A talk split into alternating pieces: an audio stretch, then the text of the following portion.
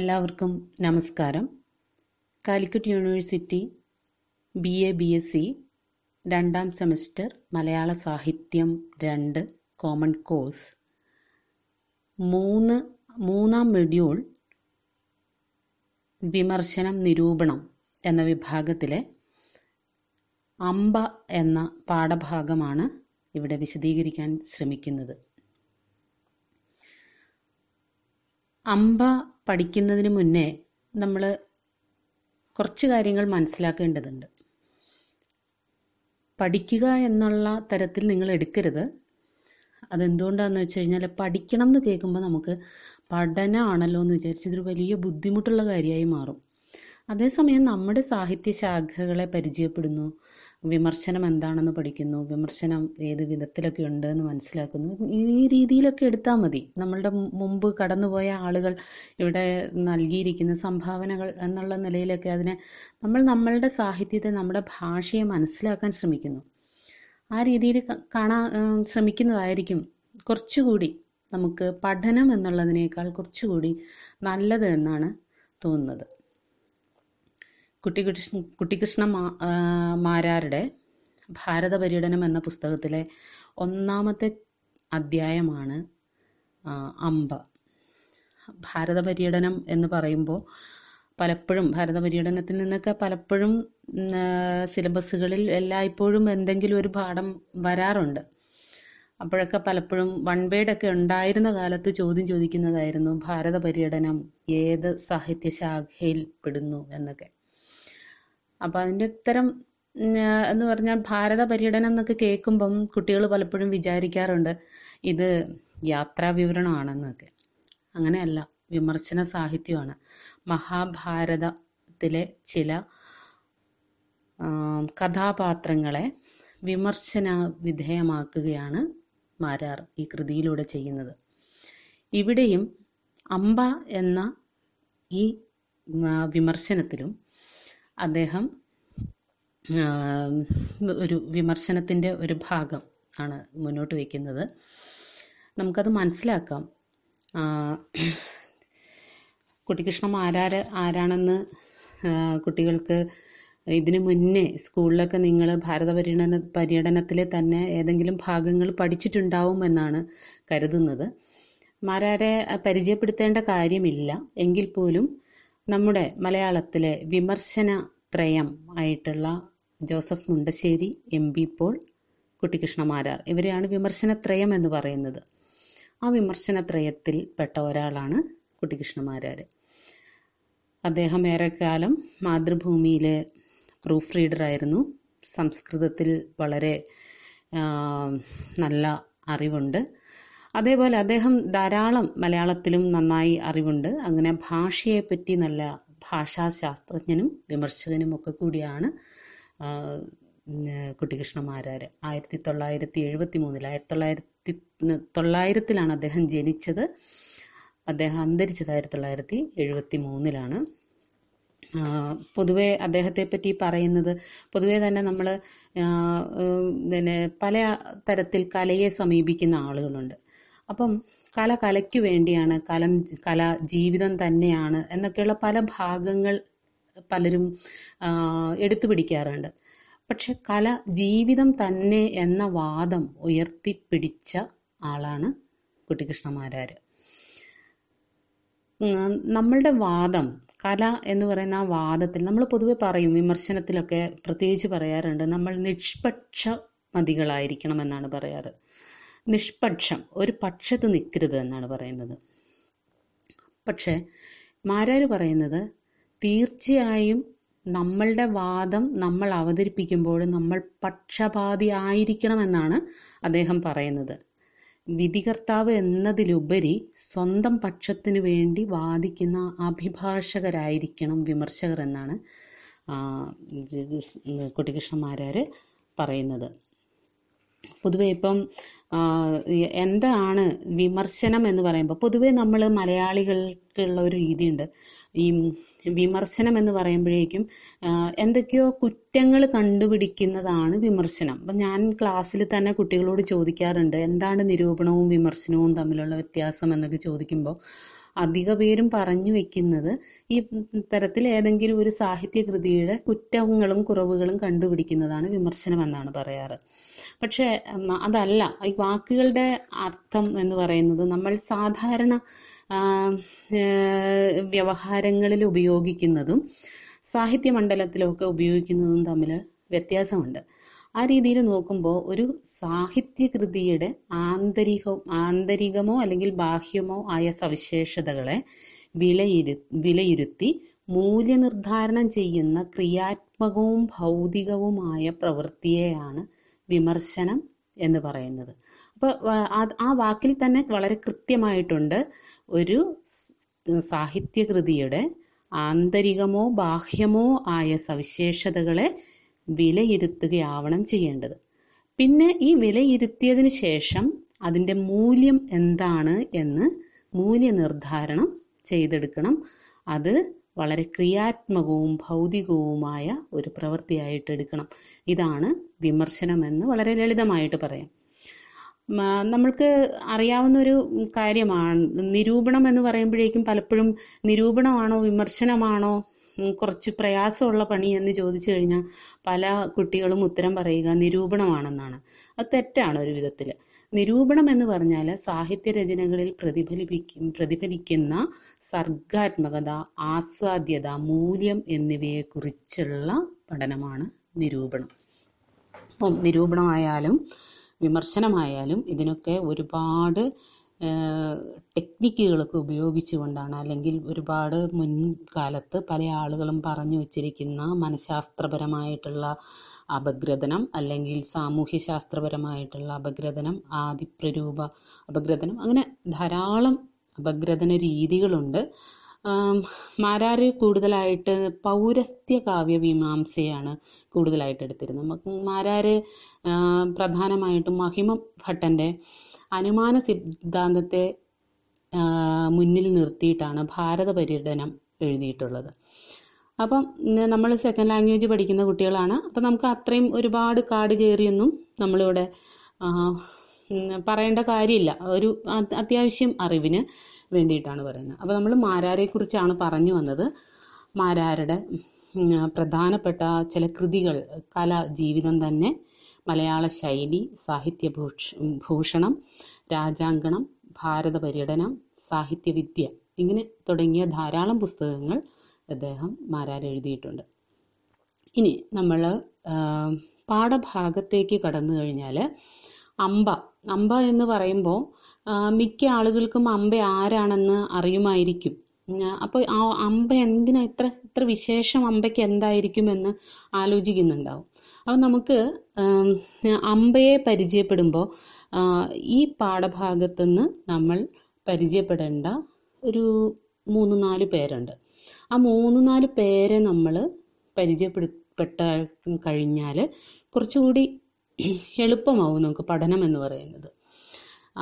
പല കുട്ടികൾക്കും മഹാഭാരതത്തിൻ്റെ കഥയെപ്പറ്റി നമ്മളൊന്നും മഹാഭാരതം മുഴുവൻ വായിച്ചിട്ടൊന്നുമല്ല മനസ്സിലാക്കുന്നത്. പലരും പറഞ്ഞു കേട്ടതും സ്കൂളിൽ നിന്ന് അധ്യാപകർ പറഞ്ഞു തന്നിട്ടുമൊക്കെയാണ് നമ്മളതിൻ്റെ അരികും മൂലയൊക്കെ മനസ്സിലാക്കുന്നത്. അതുപോലെയൊക്കെ തന്നെ നമ്മൾ മനസ്സിലാക്കുക. അപ്പോൾ ആ അർത്ഥത്തിൽ അംബ മാത്രമല്ല, അംബ എന്ന് പറയുന്നത് നമ്മൾ മഹാഭാരത കഥ ഒക്കെ കേൾക്കുന്ന സമയത്തും അത്ര ഒരു പ്രാധാന്യമുള്ളൊരു കഥാപാത്രമായിട്ട് നമ്മൾ അവിടെയൊന്നും മനസ്സിലാക്കുന്നില്ല, അല്ലെങ്കിൽ അങ്ങനെ കേൾക്കുന്നില്ല. അവിടെയാണ് കുട്ടികൃഷ്ണമാരാർ അംബയെ പ്രധാന ഒരു കഥാപാത്രമായിട്ട് ഇവിടെ എടുത്ത് അവതരിപ്പിക്കുന്നത്.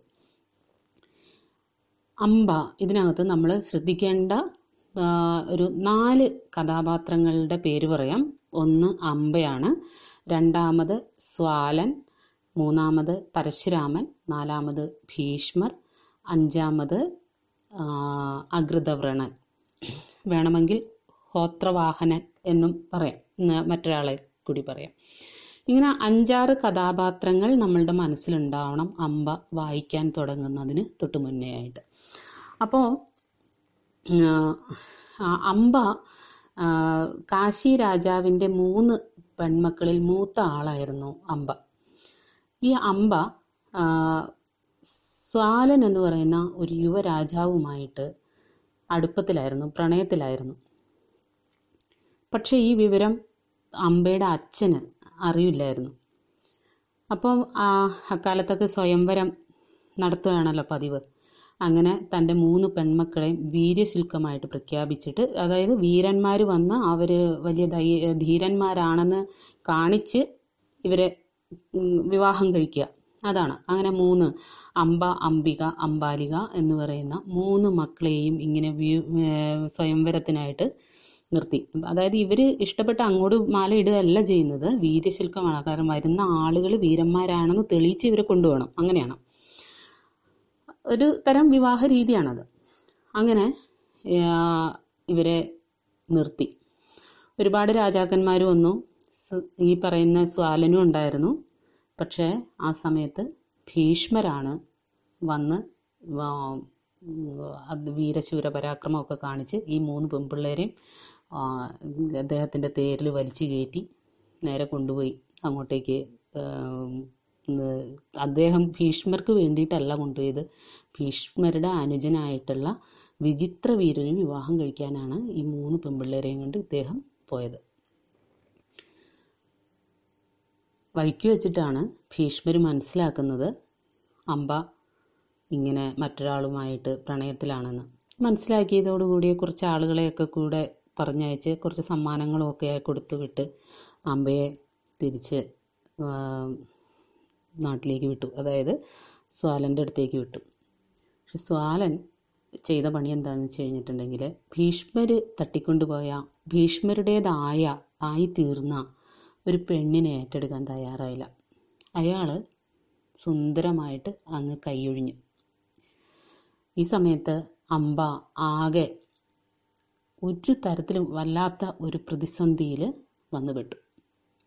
ഇവിടെയാണ് കേട്ടോ നമ്മുടെ ചാപ്റ്റർ തുടങ്ങുന്നത്, 1. അപ്പോൾ ഇവിടെ നിൽക്കട്ടെ, അംബ അവിടെ നിൽക്കട്ടെ. സ്വാലൻ ആരാണെന്ന് നമ്മൾ മനസ്സിലാക്കി, അംബയുടെ കാമുകനാണ്. ഇനിയുള്ള കഥാപാത്രം എന്ന് പറയുന്നത് ഒരു കഥാപാത്രം ഭീഷ്മരാണ്. ഭീഷ്മർ ഇപ്പം നമ്മൾ കേട്ട് കഴിഞ്ഞല്ലോ, ഭീഷ്മർ തൻ്റെ അനുജന് വേണ്ടിയിട്ടാണ് ഈ 3 പെൺപിള്ളേരെയും തട്ടിക്കൊണ്ടുപോയത്. ഇത്ര വലിയ പരാക്രമം കാണിച്ച് കൊണ്ടുപോയത് തൻ്റെ അനുജന് വേണ്ടിയിട്ടാണ്. ആരാണ് ഭീഷ്മർ? മഹാഭാരതത്തിലെ വളരെ പ്രധാനപ്പെട്ട ഒരു കഥാപാത്രമാണ് ഭീഷ്മർ. അതായത് പാണ്ഡവരുടെ പിതാമഹൻ എന്ന് പറയുന്ന ആളാണ് ഇത്. അദ്ദേഹം വിവാഹിതനല്ല, അദ്ദേഹത്തിന് കൊടുത്തിരിക്കുന്ന ഒരു സ്ഥാനമാണ് പിതാമഹൻ എന്നുള്ളത്, സ്ഥാനമാണ് ബന്ധുത്വത്തിൻ്റെ രീതിയിലുള്ള, അതേപോലെ ബഹുമാനത്തിൻ്റെ ഒരു സൂചകമായിട്ട് കൊടുക്കുന്ന ഒരു സ്ഥാനമാണ് പിതാമഹൻ എന്ന് പറയുന്നത്. ഭീഷ്മർ യഥാർത്ഥത്തിൽ കുരുവംശ രാജാവായ ശന്തനു മഹാരാജാവിൻ്റെ പുത്രനാണ്. അമ്മ ഗംഗാദേവിയാണ്. ഗംഗാദേവി ഒരിക്കൽ ഗംഗാ നദിയുടെ തീരത്ത് മനുഷ്യരൂപം പൂണ്ട് നിൽക്കുന്ന സമയത്ത് അതിലെ വേട്ടയാടാൻ പോയ ശന്തനു മഹാരാജാവിന് അവളെ കണ്ട് അനുരാഗം തോന്നുകയും വിവാഹം കഴിക്കാനുള്ള അഭ്യർത്ഥന നടത്തുകയും ചെയ്തു. ആ സമയത്ത് ഗംഗാദേവി വാങ്ങിയെടുത്ത ഒരു വരമുണ്ടായിരുന്നു, ഞാൻ എന്ത് ചെയ്തികൾ ചെയ്തു കഴിഞ്ഞാലും അതിനെ എതിർക്കാൻ പാടില്ല, എതിർത്തു കഴിഞ്ഞാൽ ഞാൻ ഇട്ടുപോകും എന്നാണ് അവൾ പറഞ്ഞത്. ഇദ്ദേഹം ഇവളിൽ അനുരക്തനായതുകൊണ്ട് ശരിയെന്ന് പറഞ്ഞു. അങ്ങനെ അവരുടെ വിവാഹം കഴിഞ്ഞു. 7 മക്കളുണ്ടായി. 7 മക്കളെയും അവൾ മുക്കിക്കൊന്നു, അല്ലെങ്കിൽ ദൂരെ എറിഞ്ഞു. ആ സമയത്തൊന്നും ഇവൾ പൊയ്ക്കളഞ്ഞാലോ എന്ന് വിചാരിച്ചിട്ട് ശന്തനു മഹാരാജാവ് എതിർത്തില്ല. പക്ഷേ 8ാമത്തെ പുത്രനും ജന്മം നൽകിയ സമയത്ത് ശന്തനു ഇടപെട്ടു, പാടില്ല എന്ന് പറഞ്ഞു. അതോടുകൂടി ഗംഗ മകനെയും എടുത്ത് നേരെ അങ്ങോട്ട് പോയി, ശന്തനുവിനെ ഉപേക്ഷിച്ച് പോയി. ഗംഗ എന്തായാലും ശന്തനു ആ മകന് പേര് ദേവവ്രതൻ എന്നാണ് പേര്. ആ മകനെ പരശുരാമൻ്റെ അടുത്തൊക്കെ വിട്ട് വിദ്യയൊക്കെ അഭ്യസിച്ച് എല്ലാം കഴിഞ്ഞ് പ്രായമായി മുതിർന്നു കഴിഞ്ഞപ്പം അച്ഛൻ്റെ അടുത്തേക്ക് തന്നെ തിരിച്ച് കൊണ്ടുവന്നു കൊടുത്തു. അച്ഛനായ ശന്തനു ഇതിനിടയ്ക്ക് വേറെ വിവാഹമൊന്നും കഴിച്ചിരുന്നില്ല.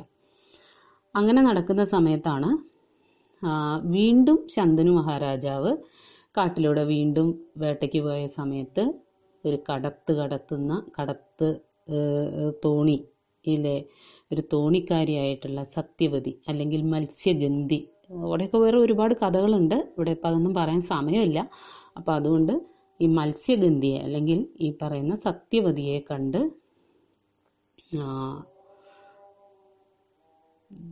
ഇഷ്ടപ്പെടുകയും അവളെ വിവാഹം കഴിക്കാൻ വിവാഹ അഭ്യർത്ഥന നടത്തുകയും ചെയ്തു.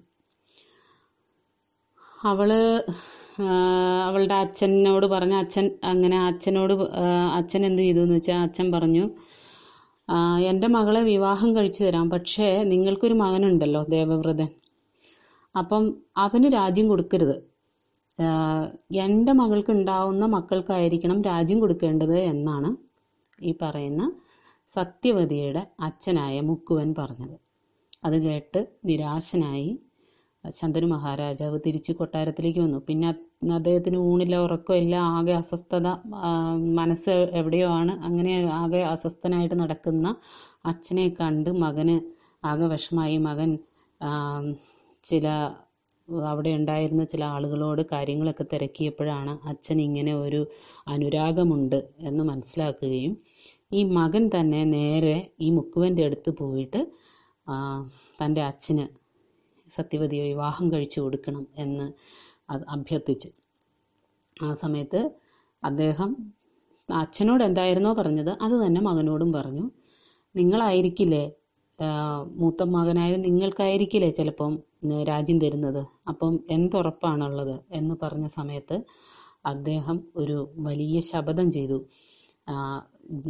ഞാൻ നിത്യബ്രഹ്മചാരിയായിരിക്കും എന്ന് ഒരു ശബ്ദം ചെയ്തു. ആ ശബ്ദം ഉഗ്രമായ പ്രതിജ്ഞയാണ്. ആ ഉഗ്രപ്രതിജ്ഞയാണ് ഭീഷ്മ ശബ്ദം എന്ന് പറയുന്നത്. ആ ഭീഷ്മ ശബ്ദം എടുത്ത അന്ന് മുതൽ ദേവവ്രതൻ ഭീഷ്മർ എന്നാണ് അറിയപ്പെട്ടു തുടങ്ങിയത്.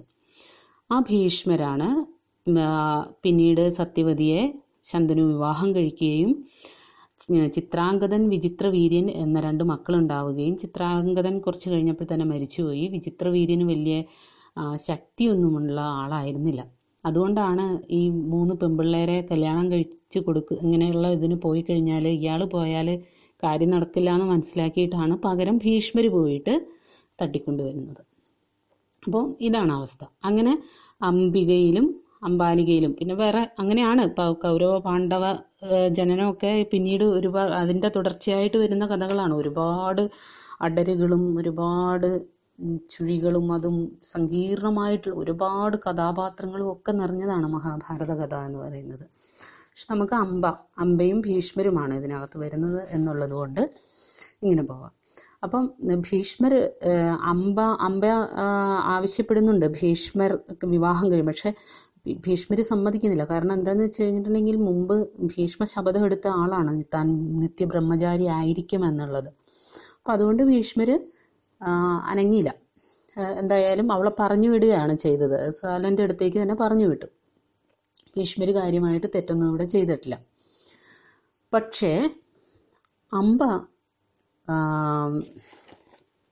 അമ്പയ്ക്ക് പറ്റിയ ഒരു കാര്യം എന്ന് പറഞ്ഞു കഴിഞ്ഞാൽ ഭൂമിയിൽ മറ്റൊരു സ്ത്രീക്ക് നേരിട്ടിട്ടില്ലാത്ത വിഷമാവസ്ഥയിലാണ് യഥാർത്ഥത്തിൽ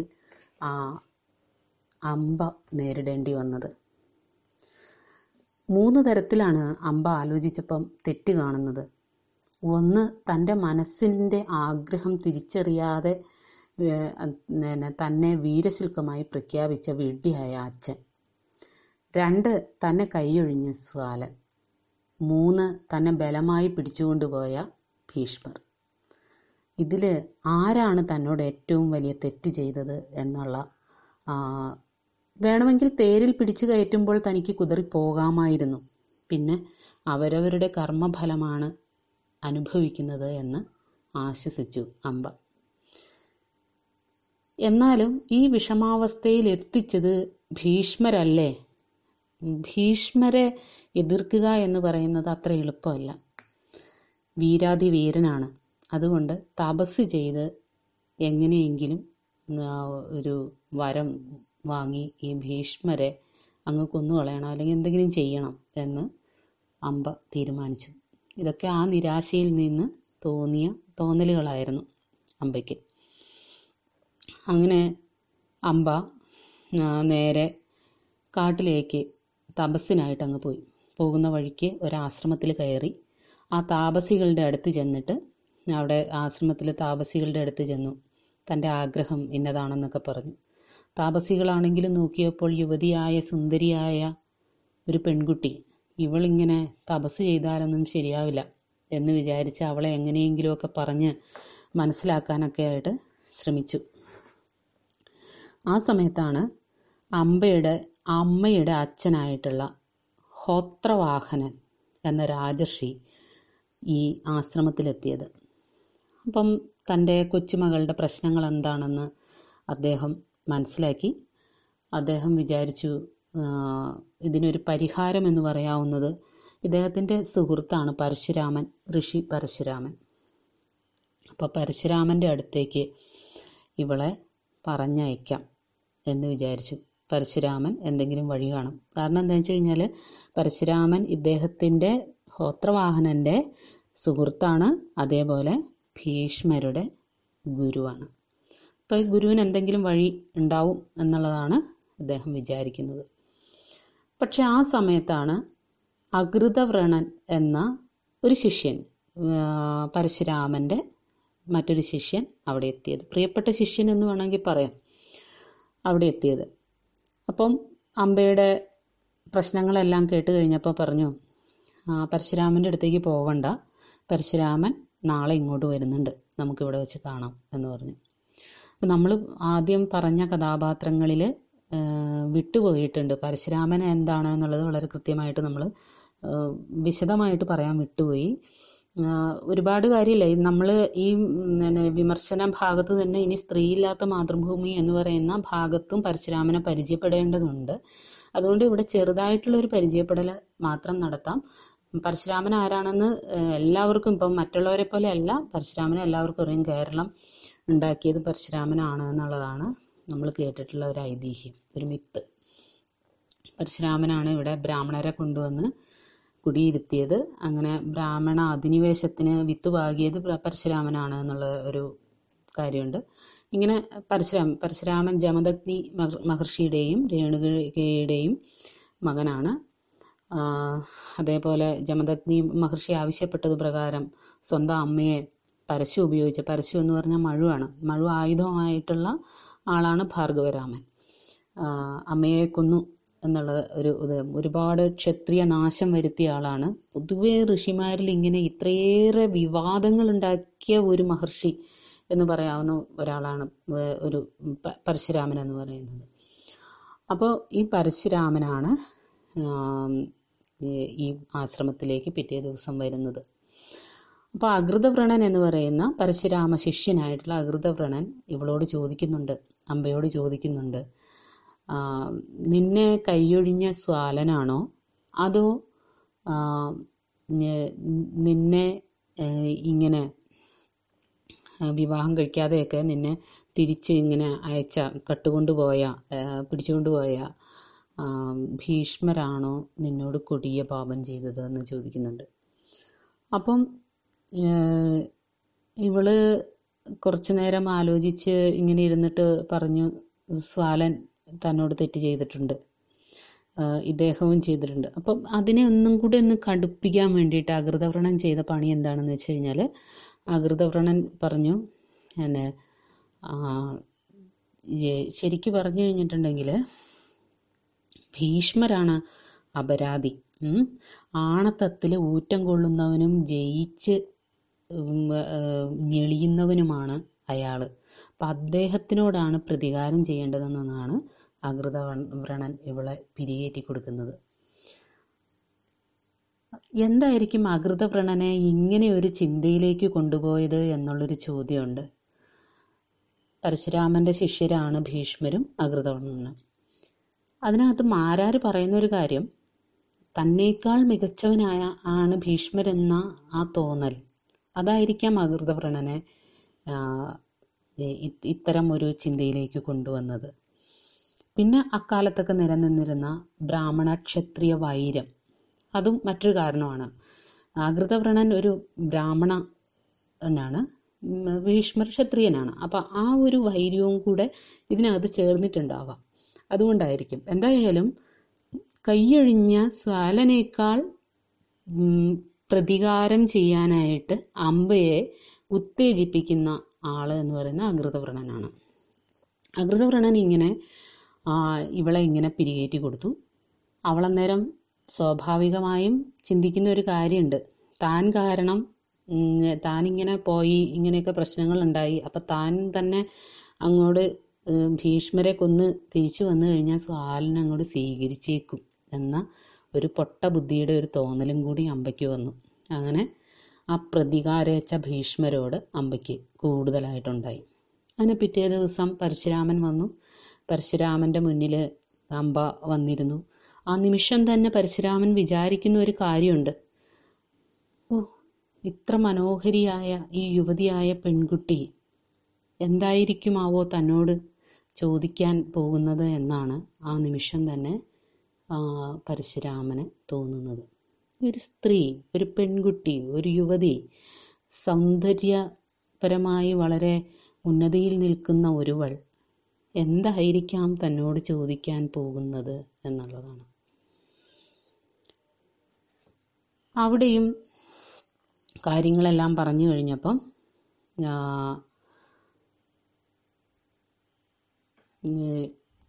ഇവിടെ തീർച്ചയായിട്ടും ഇവൾ അമ്പയുടെ ആവശ്യം കേട്ട് കഴിഞ്ഞപ്പം പരശുരാമൻ രണ്ടാമതൊന്നും ആലോചിക്കാതെ, എന്താണ് വേണ്ടത്, നിനക്ക് സ്വാലനെ വിവാഹം കഴിക്കണോ അതോ ഭീഷ്മരെ വധിക്കണോ, ഭീഷ്മരുമായിട്ട് യുദ്ധത്തിന് പോകണോ എന്ന് ചോദിച്ച സമയത്ത് അവൾ ഭീഷ്മരുടെ കരുതാണ്. അകൃതവ്രണൻ അങ്ങനെ ആ രീതിയിൽ പറഞ്ഞു കൊടുത്തിട്ടുണ്ടല്ലോ. മാത്രമല്ല, ലോഭവും ഊറ്റമുള്ളവനും ജയിച്ച് ജളിയുന്നവനുമായ ഒരാളെ തോൽപ്പിക്കുകയാണ് ഏറ്റവും വലുത് എന്നാണ് അവിടെ വിചാരിക്കുന്നത്. അങ്ങനെ എന്താണ് വേണ്ടതെന്ന് ഇങ്ങനെ ആലോചിച്ച സമയത്ത് അവൾ പറയുന്ന കാര്യം ഇത് തന്നെയാണ്, ഭീഷ്മരെ വധിക്കുക, ഭീഷ്മരുമായിട്ട് യുദ്ധം ചെയ്യുക. ഇദ്ദേഹം പെട്ടെന്ന് തന്നെ വാക്കുകൊടുത്തു. വാക്കുകൊടുത്തു കഴിഞ്ഞപ്പോഴാണ് ഓർത്തത് ഇനി ക്ഷത്രിയ നിഗ്രഹം ചെയ്യില്ല എന്ന് ഇദ്ദേഹം ശപഥം ചെയ്തിരുന്നു. അപ്പോൾ പിന്നെ ഇനി എന്ത് ചെയ്യും എന്നുള്ളതായി ചോദ്യം. പക്ഷേ അന്നേരം അകൃതവ്രണൻ തന്നെ പരശുരാമനെ വീണ്ടും പിരികേറ്റിയാണ് ശരണാഗതരായവരെ കൈയൊഴിയാൻ പാടില്ല എന്നുണ്ട്, അതിനു വേണ്ടിയിട്ടാണ് ഇപ്പം ഇവിടെ ആയുധം എടുക്കുന്നതെന്ന് പറഞ്ഞാൽ മതി എന്ന് പറഞ്ഞു. അങ്ങനെ എന്തായാലും പരശുരാമൻ കുറേ ആളുകളുമൊക്കെ ആയിട്ട് ഭീഷ്മരുടെ അടുത്ത് നിന്നു ആദ്യം ഒരു സന്ധി സംഭാഷണം നടത്തി. ഒന്നുകിൽ അമ്പയെ സ്വീകരിക്കുക, അല്ലെന്നുണ്ടെങ്കിൽ യുദ്ധം. ഭീഷ്മർ എന്തായാലും സ്വീകരിക്കാൻ തയ്യാറല്ല, കാരണം ഭീഷ്മ ശപഥം എടുത്ത ഒരാളാണ്, അദ്ദേഹം സ്വീകരിക്കാൻ തയ്യാറല്ല. പക്ഷേ പരശുരാമനെ സംബന്ധിച്ച് 24 ദിവസത്തെ യുദ്ധം ചെയ്തു. ആ 24ാമത്തെ ദിവസം കൊണ്ട് അവസാന യുദ്ധത്തിൽ തോറ്റ് പരശുരാമൻ മടങ്ങി വന്നു. എനിക്ക് ഇത്രയൊക്കെ ചെയ്യാൻ പറ്റുള്ളൂ, ഇനി നീയായി നിൻ്റെ പാടായി എന്നുള്ള രീതിയിൽ അമ്പയോട് പറഞ്ഞു. അമ്പ ആകെ വിഷമത്തിലായി. അമ്പ വീണ്ടും തപസ് ചെയ്തു. തപസ് ചെയ്ത് ശിവനെ പ്രത്യക്ഷപ്പെട്ട് വരം വാങ്ങി. അപ്പം വരം വാങ്ങിയപ്പോൾ പറഞ്ഞു, അടുത്ത ജന്മത്തിൽ നിനക്ക് ഭീഷ്മരെ കൊല്ലാൻ ഞാൻ അനുഗ്രഹം തരാം എന്ന് പറഞ്ഞു. ഈ ജന്മത്തിൽ കഴിയില്ല. അതും കേട്ട് എന്തായാലും അമ്പ യമുനാ നദീതീരത്ത് ഒരു ചിതയൊരുക്കി അതിലേക്ക് ചാടി ആത്മഹത്യ ചെയ്തു. ആ സമയത്ത് ഭീഷ്മവധായ സ്വാഹ എന്ന് പറഞ്ഞുകൊണ്ടാണ് അമ്പ ആത്മഹത്യ ചെയ്തത് എന്നാണ് പറയുന്നത്. എന്തുകൊണ്ടായവും പരശുരാമൻ ഇങ്ങനെ ഒരു വിഡ്ഢിത്തം കാണിച്ചത്, ഭീഷ്മരോട് പോയി ശിഷ്യനായിട്ടുള്ള ഭീഷ്മരോട് പോയി യുദ്ധത്തിന് പോയത് എന്തായിരിക്കും? ഭീഷ്മർ അത്ര വലിയ തെറ്റൊന്നും ചെയ്ത ആളല്ല. സംഭവം അറിഞ്ഞു കഴിഞ്ഞപ്പം ഭീഷ്മർ അത് കേട്ടതുമാണ്, അത് പിന്നെ തിരിച്ചു പറഞ്ഞയച്ചു. അദ്ദേഹം വേണ്ട രീതിയിലെല്ലാം ചെയ്തിട്ടുമുണ്ട്. വേണമെങ്കിൽ നമുക്ക് ഭീഷ്മരെയും തെറ്റുകാരനായിട്ട് കാണാമെങ്കിലും അന്നത്തെ രാജനീതിയാണ് യഥാർത്ഥത്തിൽ ഭീഷ്മര് ചെയ്തത്, അതുകൊണ്ട് അതൊരു തെറ്റല്ല എന്ന് മാരാർ ഇവിടെ കാണുന്നു. അപ്പോൾ പരശുരാമനെ ഇങ്ങനെ ഒരു യുദ്ധത്തിനൊക്കെ പോയി നാണം കെട്ട് വരേണ്ട ഒരവസ്ഥ ഉണ്ടാക്കുന്ന ഒരു സാഹചര്യത്തിലേക്കും ഒരു പെണ്ണ് പറയുന്ന വാക്ക് കേട്ടിട്ട് യുദ്ധത്തിന് പോയതും ഒക്കെ ആലോചിച്ച് കഴിയുമ്പോൾ എന്താണ് പരശുരാമനെ ഇതിലേക്ക് കൊണ്ടുചെന്നെത്തിച്ചത് എന്നുള്ളതാണ് മാരാർ അന്വേഷിക്കുന്നത്. ഇവിടെ പരശുരാമൻ എന്ന് പറയുന്ന ആള് അല്ലെങ്കിൽ മഹർഷിമാരെന്ന് പറയുന്നത് സാധാരണ മനുഷ്യർക്കുള്ള കാമക്രോധ വികാരങ്ങളെയെല്ലാം അടക്കി നിയന്ത്രിച്ച് ജീവിക്കുന്ന മനുഷ്യരാണ് ഇവർ. അങ്ങനെയുള്ള പരശുരാമൻ എങ്ങനെ ഇങ്ങനെ ഈ ഒരു അപമാനിതനായി മടങ്ങി വരേണ്ട ഒരു അവസ്ഥയുണ്ടായി, അല്ലെങ്കിൽ ഇങ്ങനെ ഒരു യുദ്ധത്തിന് ഈ ഒരു സാഹചര്യത്തിൽ പോകേണ്ടി വന്നു എന്നുള്ളൊരു അന്വേഷണം.